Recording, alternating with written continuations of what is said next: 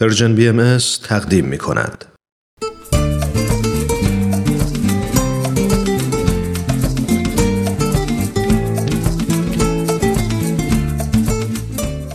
کاوشی در تعصب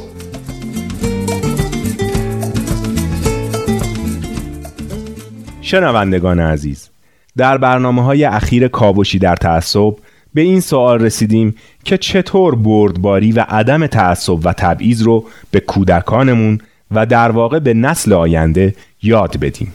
من ندا هستم. لازم می‌دونم که در همین ابتدای برنامه از همکار عزیزم تحمینه تشکر کنم که در چند برنامه قبل در خدمت شما عزیزان بود.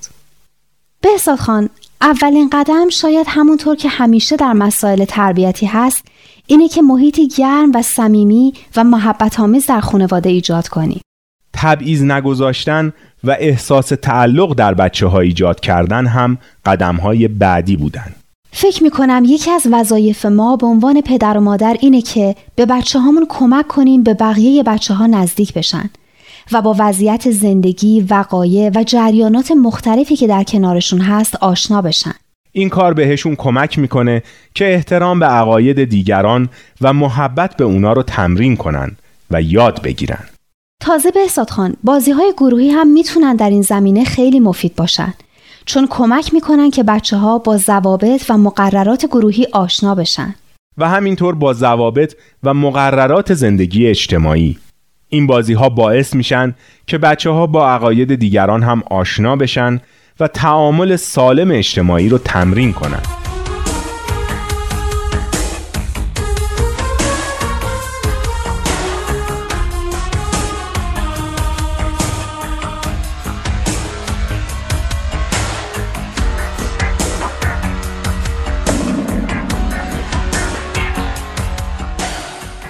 اگه پدر و مادر بتونن زمینه هایی رو برای همکاری بچه هاشون با دیگران فراهم بکنن هم می‌تونه خیلی کمک کنه به اینکه نظرات دیگران رو هم بشنون و عملا ببینن که میشه اختلاف نظر داشت اما با هم همکاری کرد و به نتیجه رسید. درسته این نوع فعالیت ها اجتماعی فکر کردن رو به بچه ها یاد میده.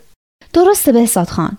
کلا فعالیت های جمعی عرصه هایی رو فراهم می‌کنن که در اون بچه ها می‌تونن نظرات خودشون رو در جمع مطرح کنن و یاد می‌گیرن که چطور نظرات دیگران رو هم بشنوند و بهش توجه کنن. فعالیت هایی مثل سفرهای دست جمعی و بحث های آزاد هم می‌تونن در باز کردن افق دید و در کسب بینش اجتماعی کمک خوبی برای بچه ها باشن. به خصوص بحث های آزاد بحثای آزاد می‌تونن زمین ساز تفکر آزاد و رهایی از قید پیشداوری و تعصب باشن. خیلی مهمه که پدر و مادر مراقب باشن و از صفات خوب و ارتباط دوستانه و صمیمانه بچه هاشون با دیگران تمجید بکنن. به نظرم در کنار همه اینها باید آموزش ها و گفتگوهای مستقیم هم قرار بگیره لازمه که پدر و مادر بچه ها رو با حقایق موجود توی اجتماع آشنا کنن و سطح آگاهیشون رو بالا ببرن. بچه ها باید با موازین علمی هم آشنا باشن تا به راحتی بتونن تفکرات تعصب آمیز رو تشخیص بدن و کنار بذارن. حتی خیلی خوبه که پدر و مادرها در مورد علل ایجاد تعصب با بچه ها صحبت کنن. خود این باعث میشه که بچه ها به نوعی در مقابل این نوع تفکر بیمارگونه واکسینه بشن. به نظر من چیز دیگه ای که می‌تونه به همه این آموزش ها هدف بده اینه که پدر و مادر بچه ها رو با وظایف انسانیشون یعنی اینکه در قبال سایر افراد بشری چه وظایفی به عهده دارن و چه باید بکنن راهنمایی و هدایت کنند.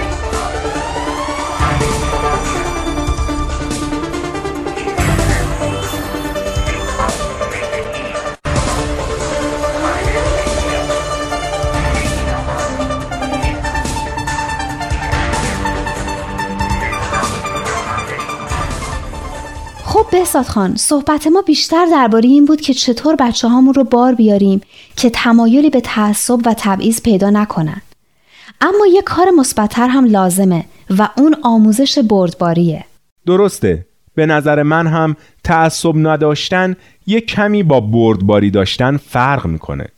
بردباری یعنی احترام به تفاوتهایی که در افراد مختلف وجود داره.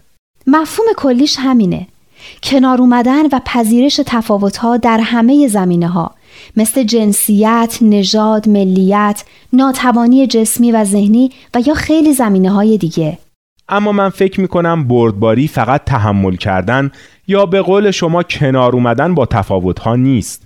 به معنی احترام گذاشتن به دیگران و حتی ارزش قائل شدن برای تفاوتها هم هست. هرچی باشه این تفاوتها فرهنگ و جامعه ما رو غنیتر و منابع اون رو گسترده تر می‌کنن. از طرف دیگه کل جامعهمون رو از یک نواختی در میارن و زیباتر و هیجان انگیزتر می‌کنن. بهزاد خان صحبت شما رو کاملا قبول دارم. در این حال بردباری یه جور پل زدن بین شکافای فرهنگی هم هست. نپذیرفتن کلیشه های ظالمانه و تلاش برای پیدا کردن ارزش های مشترک و پیوستن به همدیگه. خود این عبارت کلیشه های ظالمانه عبارت گویاییه. باید مراقب باشیم که گفتار و کردار ما این کلیشه ها رو تقویت نکنن چون معلومه که ظالمانه هستند و ما رو به آدم های ظالم تبدیل می‌کنن. چیزی که هیچ کدوم از ما نمی‌خوایم باشیم. این بحث جالب هفته آینده در همین برنامه ادامه داره. در پناه حق باشید.